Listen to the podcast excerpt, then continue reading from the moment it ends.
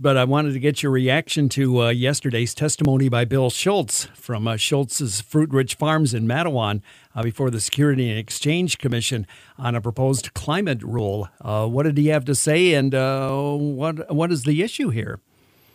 Yeah, the uh, let me let me talk a little bit about Bill. First of all, he knocked everybody's socks off. he was he was great, and and these are some pretty hardened, cynical Washington D.C. types and uh, he came in and was just very earnest, very knowledgeable, spoke uh, just eloquently about his family's farm, and uh, and they're uh, they're from Mattawan, and uh, and uh, the challenges that uh, that being in agriculture have uh, for families like his. Um, so the the issue is the Securities and Exchange Commission, which was created to regulate publicly traded companies has outside, I would argue, its legal and certainly its traditional bounds, uh, put this rule, proposed rule together that would uh, force any publicly traded company to not only report on its carbon footprint, by the way, most do already.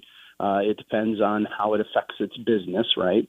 Um, but it would force them to uh, to go and track all of the carbon footprint and, and usage uses of any of these types of products uh, into their supply chain.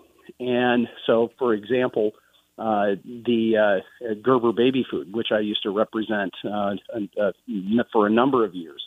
You know, Gerber is uh, a publicly traded company, Novartis out of out of Switzerland, so it's a publicly traded company you have family farms literally surrounding Fremont that supply all the peas and carrots and, and corn that go into those uh, uh, those jars of baby food.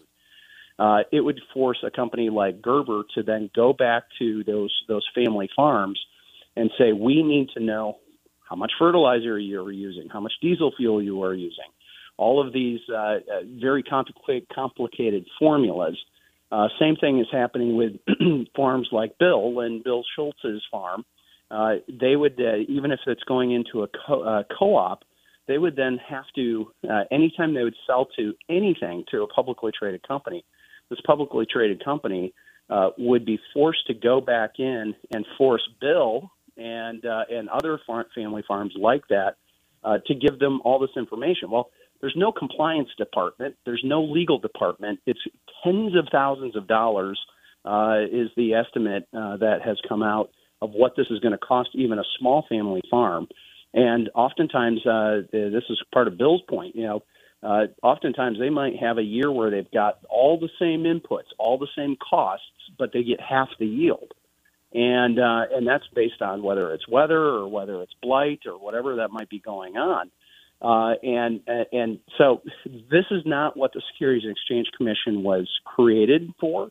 Uh, the EPA was created for that. Uh, the other there are other fiscal agencies that are, and uh, so pushing back against that was a very very important uh, voice. Uh, he got a great great questions from both sides of the aisle.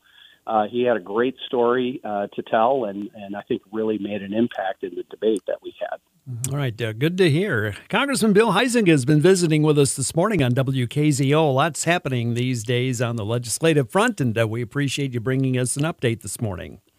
You got it. Well, thanks, Ken. Appreciate it. Good to be with you.